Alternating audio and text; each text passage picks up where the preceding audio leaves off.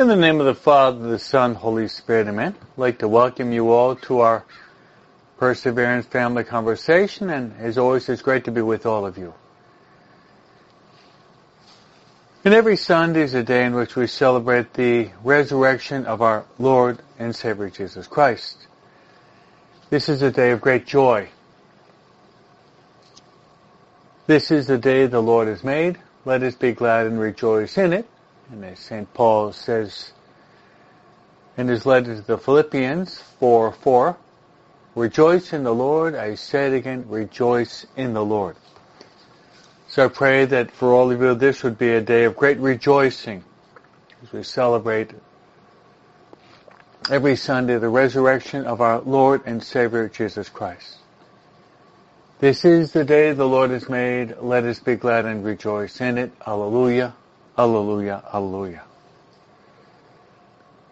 That being said, I'd like to um, begin our conversation by inviting Mary to be with us. Of course, Mary has many wonderful titles. Mary is the mother of God. Mary is the mother of the church. Mary is the mother of each and every one of us. And when we pray the Hail Holy Queen, we invoke Mary as our life, our sweetness, and our hope. So let's invite Mary to be with us as we celebrate Sunday, the day which we celebrate the Lord's victory, His resurrection, the Paschal mystery, together. Hail Mary, full of grace. The Lord is with thee. Blessed art thou among women, and blessed is the fruit of thy womb, Jesus. Holy Mary, Mother of God, pray for us sinners, now and at the hour of our death. Amen. Now, my friends, let's invite to be with us our spiritual director. Our spiritual director is the Holy Spirit. What a blessing it is to have the Holy Spirit as our spiritual director and our guide.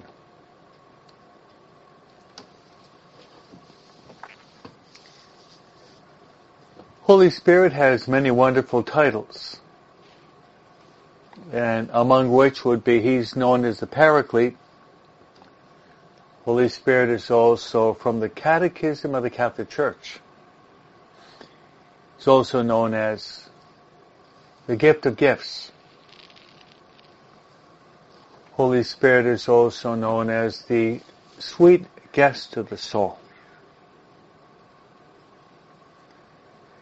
Holy Spirit is also known as our counselor, counselor and consoler. Holy Spirit is also known as our interior master.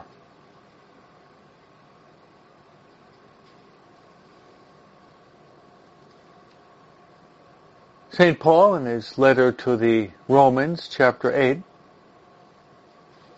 reminds us with these words. We don't know how to pray as we ought. But the Holy Spirit The Holy Spirit intercedes with ineffable groans. ineffable groans. So that we can say Abba. Abba, which means daddy or father.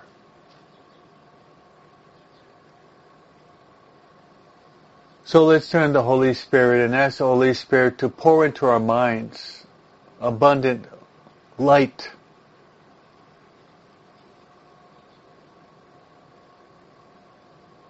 also that the fire of love would burn in our hearts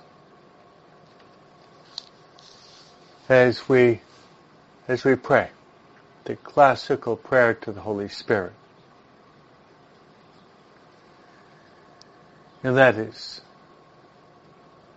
Come, Holy Spirit, fill the hearts of your faithful, and enkindle within us the fire of your divine love. Send forth your Spirit, and they shall be created.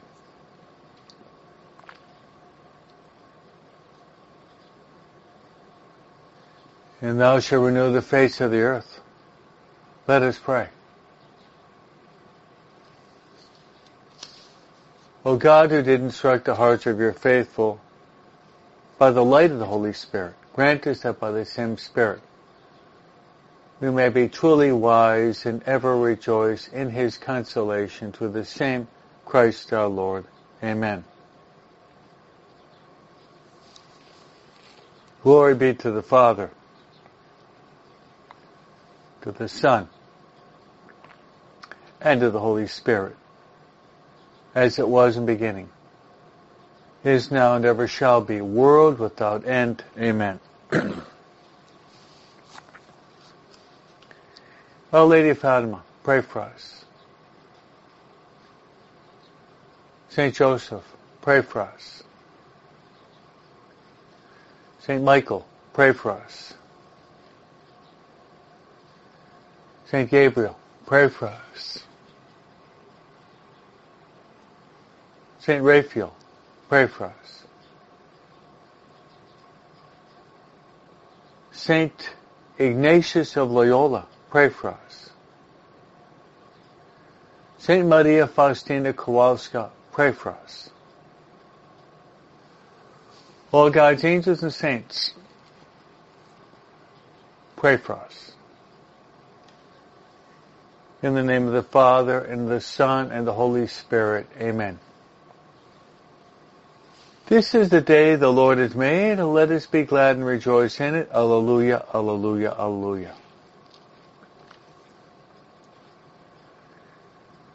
So on this Sunday, I'd like to welcome you all to our Perseverance family, and as always, I'll be praying for all of you, and I'll place you on the altar, even right now, when I'll be celebrating the holy sacrifice of the Mass. And by far, the greatest of all prayers is the holy sacrifice of the Mass. No greater prayer. So I'll place you on the altar and offer these specific intentions. First, we'll be like to pray for all of us that we would be open to the workings and the gifts of the Holy Spirit. Open to the working and the gifts of the Holy Spirit. And we can say this prayer. Come, Holy Spirit, come. Come, Holy Spirit, come through the heart of Mary.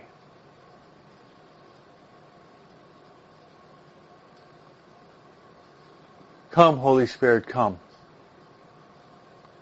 Come, Holy Spirit, come to the heart of Mary. The next I'd like to pray for all of our families.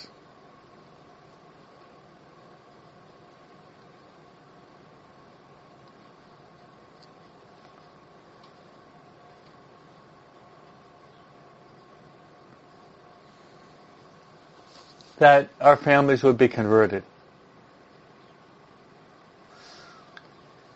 Our families would be converted to the love of God.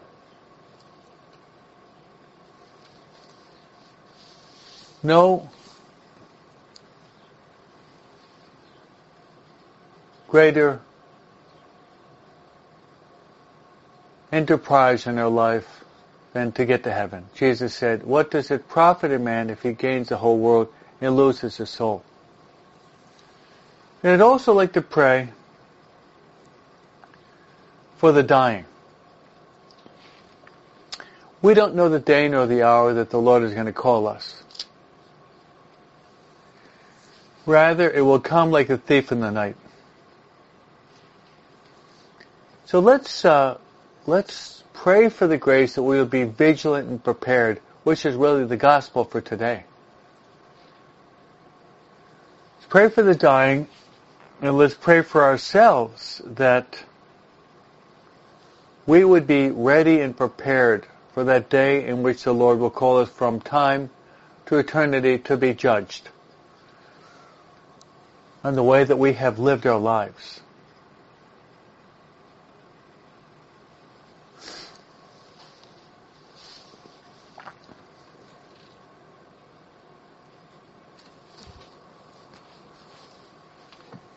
There we have it. So I'd like to enter into our conversation today by inviting all of us to rejoice in the Lord. Every Sunday is a day in which we should rejoice in the Lord. Reminding all of us that the very heart and center the very heart and center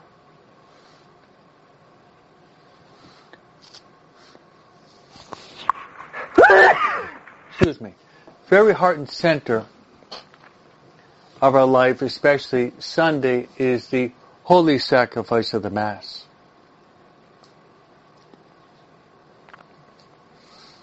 It is the prayer par excellence.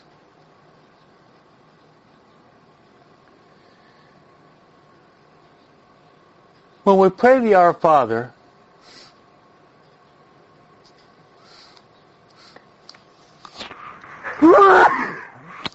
we pray the Our Father, we, one of the petitions is give us this day our daily bread.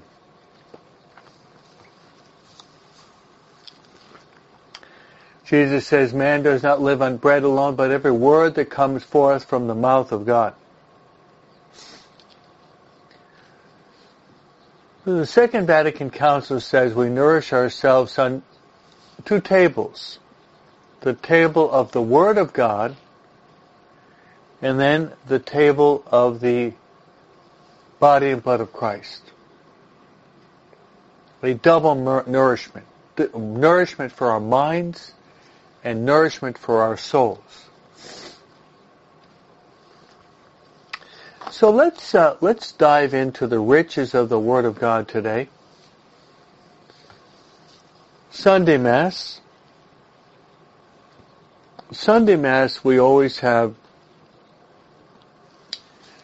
a triple nourishment. First reading, the Psalm, the second reading, and then the Gospel.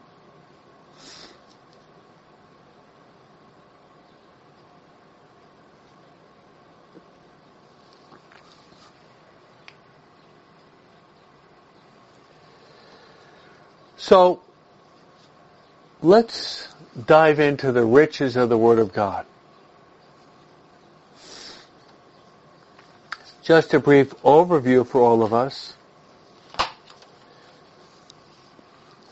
As you know, on Sunday we have a reading from the Old Testament. Then we have the responsorial psalm. The second reading is usually taken from the letter, one of the epistles of St. Paul. Then we have the gospel. So today we got wisdom, Thessalonians, and once again the gospel of St. Matthew. Coming to the very end of the gospel of St. Matthew as we head toward the end of the church year. We'll be celebrating the solemnity of Christ the King. Then we enter into the new church year, the first Sunday of Advent.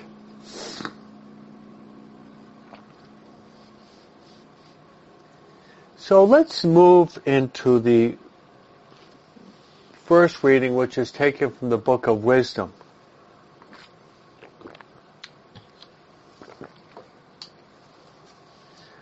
Resplendent and unfading is wisdom,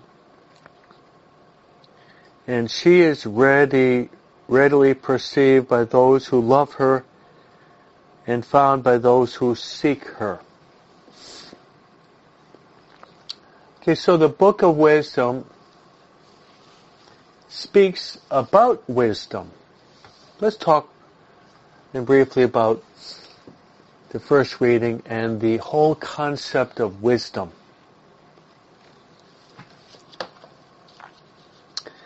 My friends, wisdom. Let's pray that we would be wise individuals. Wisdom, my friends, is it's actually one of the gifts of the Holy Spirit. So a brief catechetical review for us. Do you know the seven gifts of the Holy Spirit? Once again, do you know the seven gifts of the Holy Spirit? You receive the seven gifts of the Holy Spirit at the moment of your baptism. And then in confirmation they're fortified. So those seven gifts of the Holy Spirit would be wisdom, knowledge, understanding, counsel, fortitude, piety, and fear of the Lord. Either Carmen or Sophie could maybe even write them down. I'll repeat. Wisdom, knowledge, understanding, counsel, fortitude, piety, and fear of the Lord. Thank you, Carmen. Wisdom, knowledge, and understanding perfect our intellect.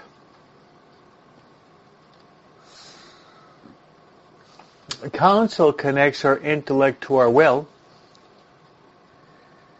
Fortitude, piety, and fear of the Lord perfect our heart or our will. According to St. Thomas Aquinas, the first one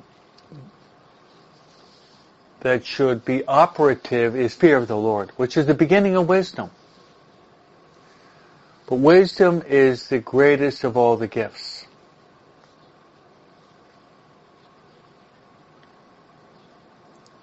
And we can define wisdom with these words. It's relishing the things that belong to God. I repeat, wisdom is relishing the things that belong to God.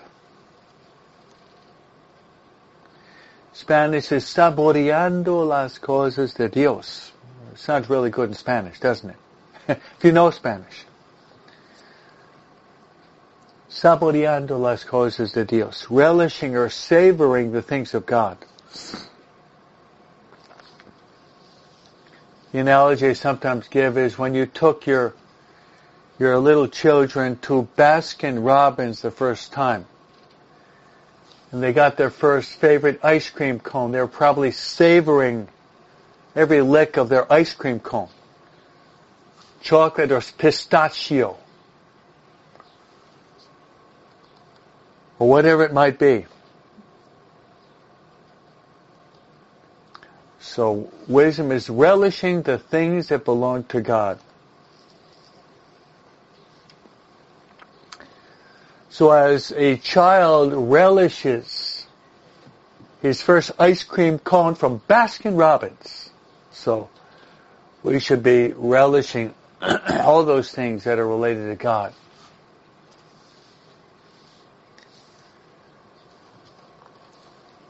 The manifestation of the gift of wisdom operative in our lives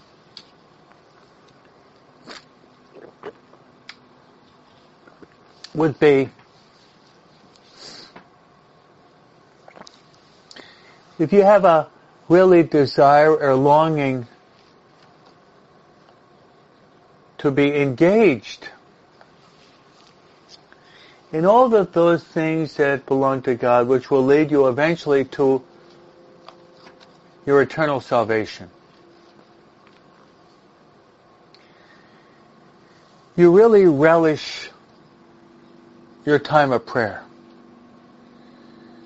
You relish going to Mass and receiving Holy Communion. You relish praying the Rosary. You relish coming before the Blessed Sacrament and visiting the Lord. You, rel- relish receiving His absolution in the sacrament of penance. You relish going on retreats. You relish, you relish reading the Bible. You relish reading in reading the lives of the saints. You relish talking to friends about God. All of those are fruits growing from the tree of wisdom.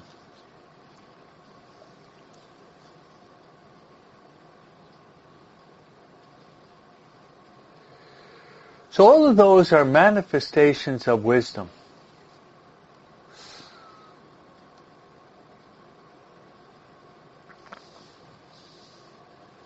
So these are two verses that can help us to really grow in wisdom. Seek first the kingdom of God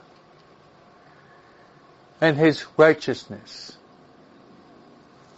And everything else will be given you beside. And Jesus says, what does it profit a man if he gains the whole world and he loses his soul? So let's pray for each other that the gift of wisdom would blossom and flourish within us. A person that is imbued and permeated with wisdom also is a person that doesn't want to keep his Catholic faith to himself. But also he wants to share his faith with others. And it's so true that one way in which we can grow in our faith, one way in which we can grow in our faith is to share our faith with others.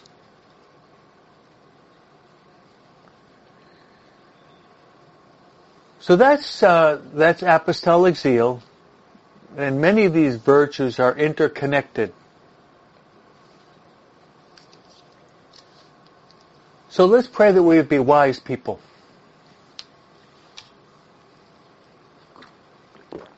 And I'd like to just make a a comment on wisdom that as Catholics as Catholics, we have to pray for the gift of perseverance. The Protestants say, once saved, always saved. We don't believe that. Rather, we believe, work out your salvation in fear and, fear and trembling. And it's this, my friends, we are together this morning at our perseverance conversation, our perseverance family. What a blessing. the fact that you're early logging into uh, spiritual talk is a sign of, of wisdom too. But if we don't use it, we lose it. All of us can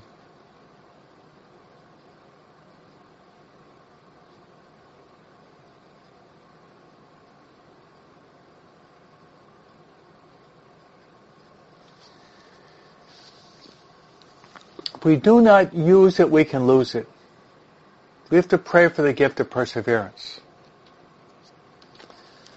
So I'd like to tell you a Bible story that is, um, it's somewhat shocking, but it's true, and I think you know the story I'll tell you. Relating to the fact that we can be wise, but we can lose our wisdom. The opposite of wisdom would be foolishness. That's right. The opposite of wisdom would be foolishness. And it's this. The wisest person in the world, about a thousand years ago,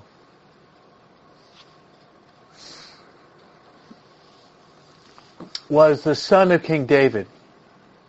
And his name was Solomon.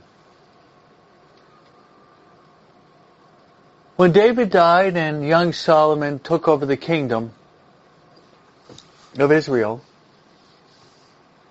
God asked Solomon to ask for whatever he wanted. Solomon did not ask for long life or money or pleasure or power or fame. He didn't ask for that. But Solomon asked for a wise and discerning heart. That's right. Solomon asked for a wise and discerning heart. And because he asked not for money or power, pleasure, fame, God was very pleased that he asked for wisdom. Consequently, God gave him wisdom, but also gave him money, power, fame. Because Solomon was wise in asking for wisdom.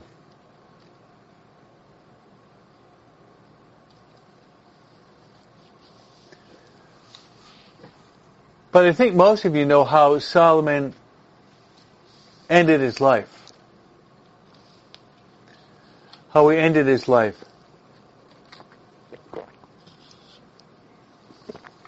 Solomon had his weak point. In St. Ignatius of Loyola, the 14th, 14th rule for discernment presents our spiritual life like a castle, castillo which the enemy circles, looking for looking for a weak point in the castle so that he can enter and plunder, and steal. That interior castle that Teresa of Avila uses also the image is our soul. We all have our own kryptonite. That's right. We all have our own kryptonite. We all have our own weak point. We all have our fatal flaw.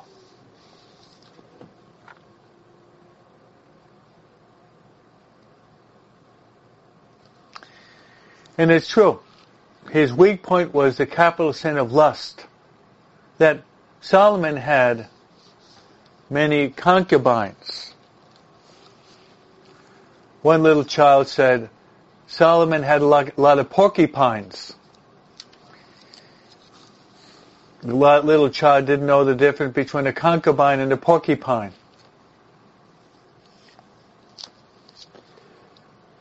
But the weak point of Solomon was not that he had a lot of porcupines, he had a lot of concubines, but also had the sin of lust.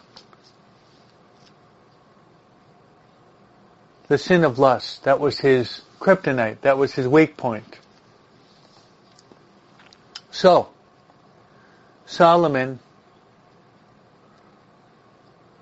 who was the wisest man in the world, ends up by becoming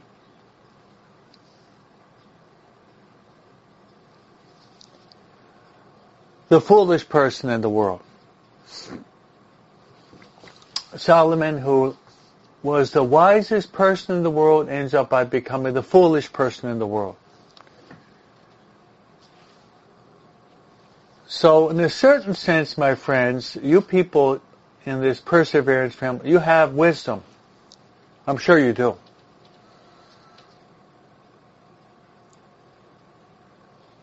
But if we don't watch over ourselves, we're not vigilant, examining our lives, examining our thought world,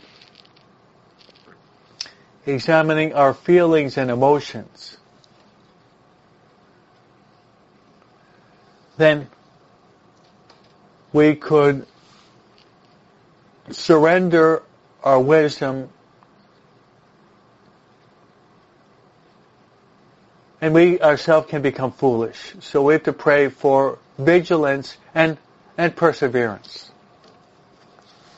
So that's my comment on the first reading. Let's uh, pray. Let's pray that the gift of wisdom within us would not stagnate, but rather that we would have the gift of wisdom growing and flourishing. Flourishing. Wisdom is relishing the things of God. Seek first the kingdom of God and His righteousness, and everything else will be given us besides.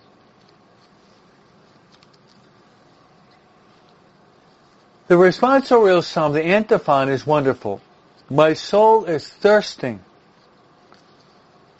for you, O Lord my God.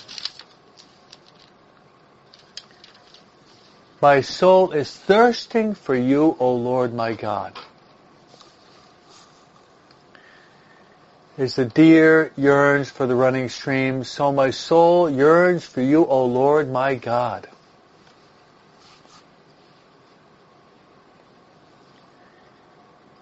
Wise people will be thirsting for God. St. Augustine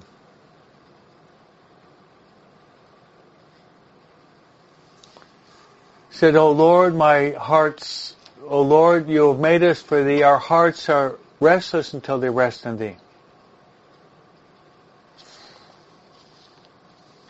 May we hunger and thirst for God. That's really what wisdom is.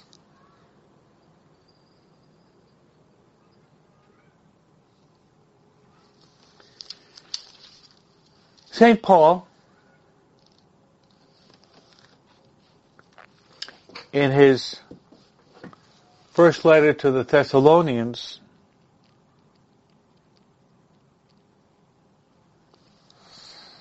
speaks about the reality of death.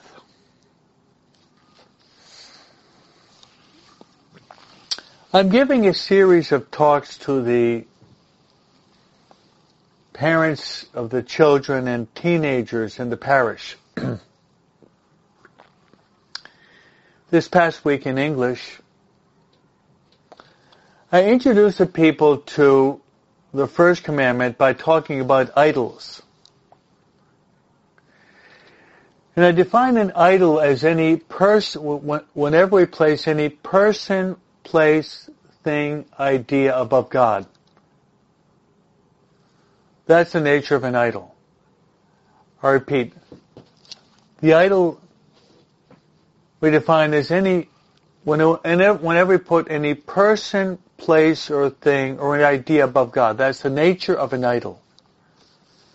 In other words, God has to be always number one in our lives. God has to be number one in our lives, always. In all times, in all places. and I went through many of the idols with the isms. And one I mentioned was agnosticism as well as atheism. St. Paul speaks today about those who have fallen asleep. What he's really saying is those who have fallen asleep and those who have passed away, those who have passed from this life to the next.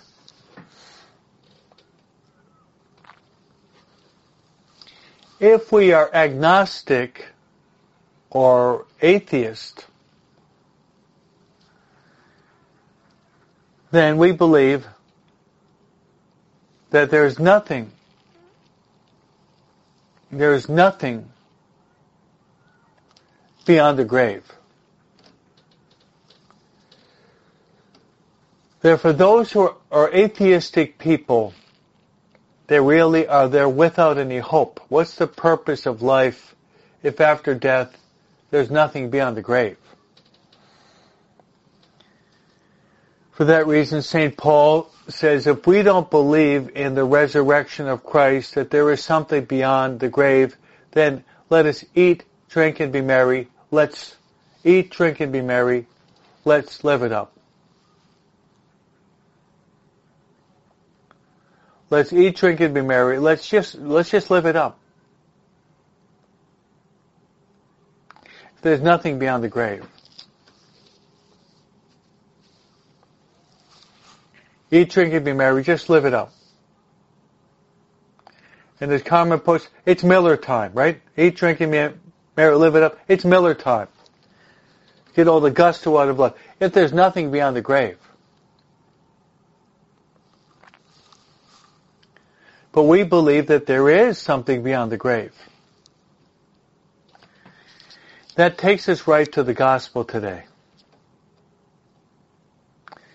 Today is the gospel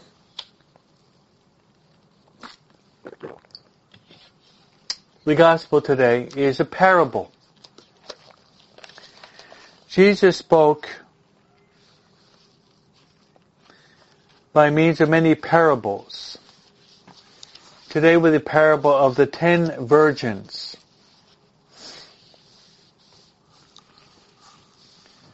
These parables are short stories that Jesus teaches to communicate to us a very special lesson or message. So, somewhat of a paraphrase, I'd like to just present this parable to all of us for our own meditation reflection. Jesus speaks about the preparation for a wedding feast. And the wedding banquet hall is prepared. The wedding bride is present there. Back at the time of the Jews, the girls would marry at a very young age. Once they were betrothed, there was a certain wedding feast that was celebrated. And the bride would have her friends in the banquet hall and others would be entering in.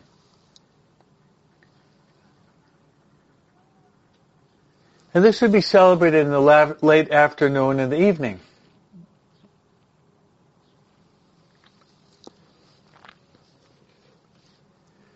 So this is the way it's presented. There were ten women, ten virgins. Five were foolish and five were wise. Now back 2,000 years ago, obviously we didn't have electricity. We didn't have light the way we have it today. So if someone were to travel, they would have to travel by means of a lantern. That lantern would have to be nourished by oil.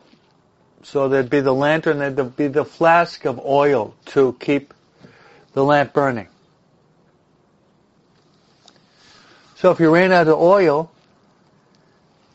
that means your lamp would be extinguished. So Jesus presents there were ten virgins in the banquet hall. Five were wise and five were foolish. The foolish ones didn't have enough oil for their, for their lamps. So they turn to the wise ones and say, well, can you give us some of your oil? The wise ones say, no, we won't have enough for ourselves. Go to the dealers and buy some for yourself. So the foolish virgins go out seeking for oil from the dealers. As it happens when they leave, then the groom arrives unexpectedly, unexpectedly. And the groom closes the door to the wedding banquet hall, and then the foolish virgins, the foolish virgins arrive at the wedding banquet. The door is closed. The wise ones are there with the other people that are celebrating the, wed- the wedding banquet. The unwise ones come and they knock at the door and say, let us in. And the response is, no, the doors are shut. The doors are shut. And Jesus ends the parable by saying, therefore, stay awake, for you know neither the day nor the hour.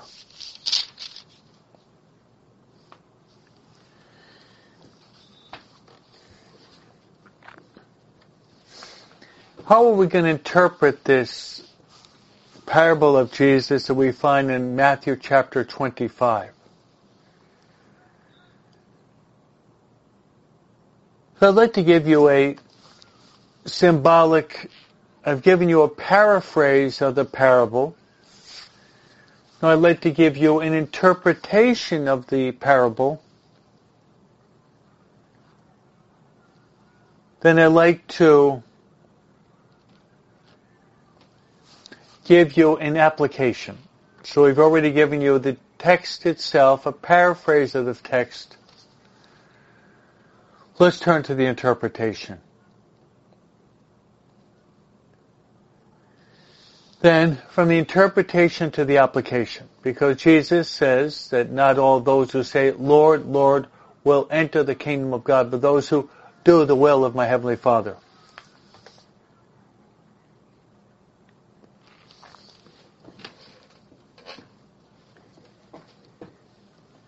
So here's the interpretation. The groom, the groom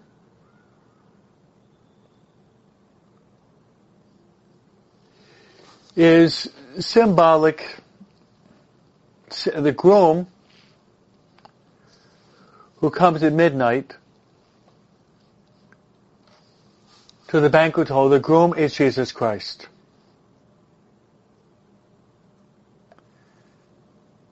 Who comes perhaps at the hour that we least expect it. He's the groom.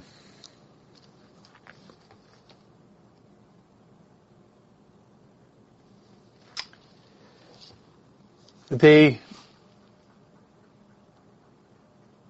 banquet hall The banquet hall, my friends, is symbolic. I would say of two things. The banquet hall is symbolic of the church as well as the holy sacrifice of the Mass. The holy sacrifice of the Mass is our earthly spiritual banquet that we have to attend and celebrate, at least every Sunday. Hopefully every day if it's possible.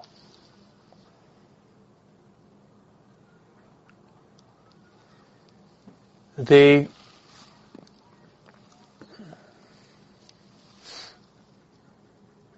other interpretation of the banquet is heaven. So that if we participate and celebrate the banquet of the Holy Mass, nourishing ourselves on the body and blood of Christ, then we will have access to the eternal banquet.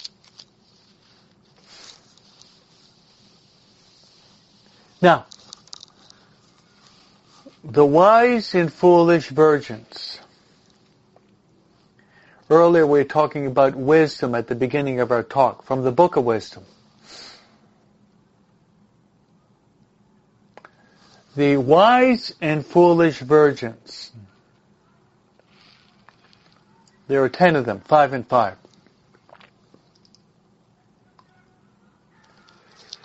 They are symbolic.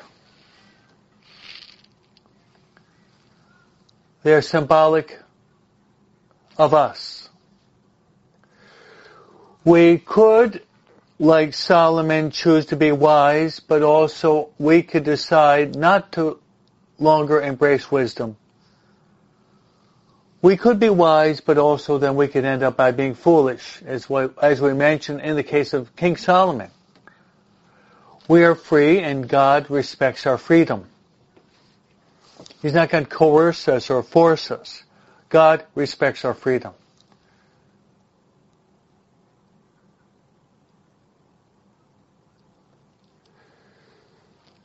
So, let's move on to the let's move on to the lamp. The lamp the lamp as well as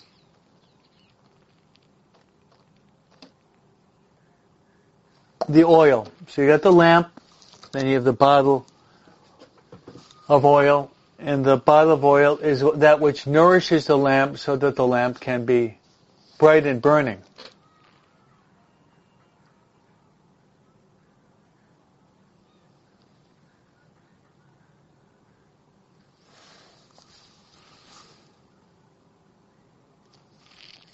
That's right. So the lamp is symbolic, my friends, The lamp, my friend, is symbolic.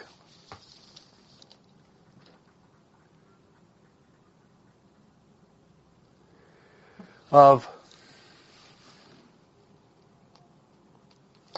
our soul. That's right. Try to see our, our soul as being the lamp.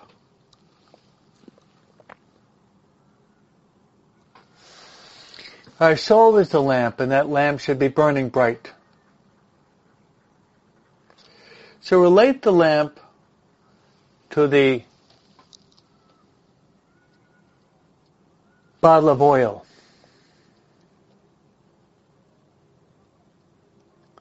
That's right, the bottle of oil. Now what do you think the oil the oil represents?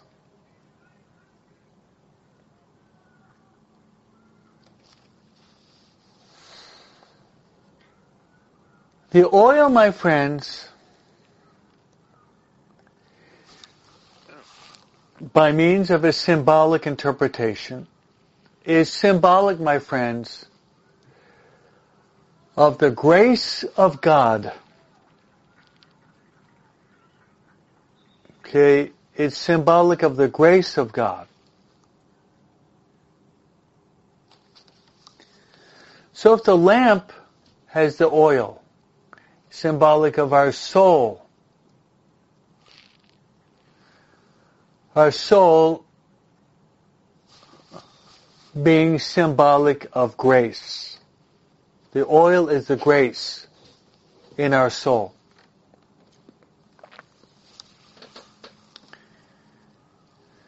Remember years ago with, I was traveling with my mother from New Jersey to Michigan. It was a long drive. And there seemed to be something wrong with the uh, with the car. It was knocking. But there wasn't really something wrong with the car. There was someone wrong with the driver of the car, and that was me. I simply forgot to put enough gas in the gas tank. I didn't put enough gas in the gas tank. And the car conked out in no man's land. How good God is. That a man seeing us stranded in the highway, he stopped and he gave us a tank of gas. Which was just enough for us to get to, to the nearest gas station, which was several miles away.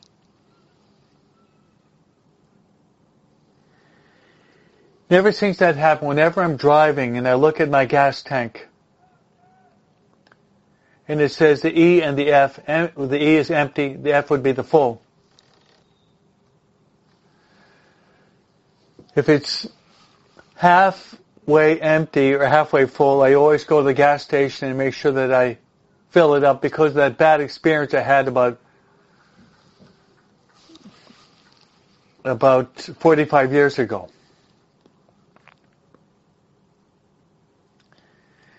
Really, the same can be applied to us.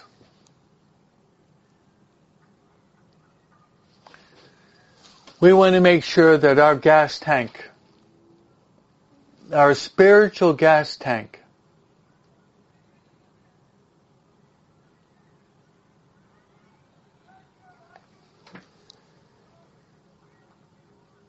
our spiritual gas tank we want our spiritual gas tank, my friends, to be not empty but full.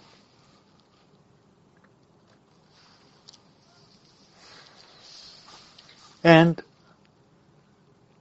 it's this. If my friends, if my friends, this is the, the grace of all graces, the gift of all gifts, the grace of all graces, my friends, is to die in the state of grace. That's right. If we can die in the state of grace, then we'll be saved for all eternity.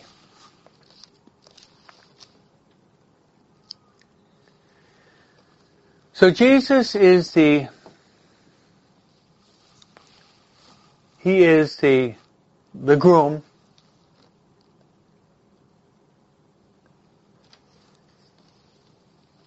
The banquet hall is the church and the Mass and the Eucharist, as well as the banquet of heaven. The, the ten virgins, the wise and the foolish, could be us. Could be us.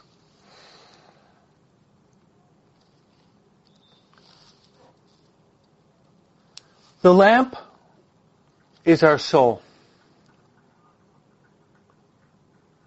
We all have a soul. The bottle of oil, the bottle of oil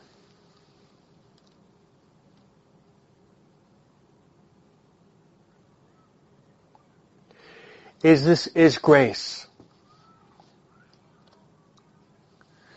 Being without oil and the door closed would be separation.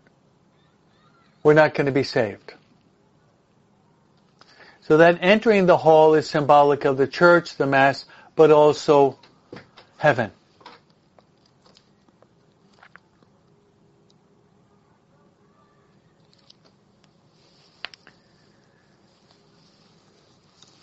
So the practical interpretation of this parable, my friends, I think is very clear. If our spiritual tank is empty, then we got to go to confession. That's right. We got to go to confession. And we should strive to fill our spiritual tank with oil and gas all the days of our life. And the most efficacious means by which we can do that is to go and to receive Holy Communion with faith, fervor, and frequency. So my friends, we go back to the first reading. Let's pray for wisdom. A wise person knows what's most important. A wise person is someone who lives out what Jesus says. Seek first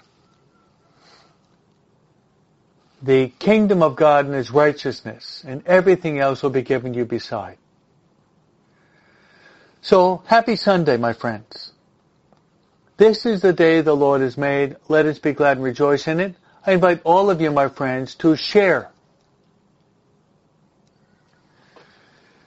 invite all of you to share our perseverance message to the whole world. And I'd like to give you my priestly blessing. The Lord be with you.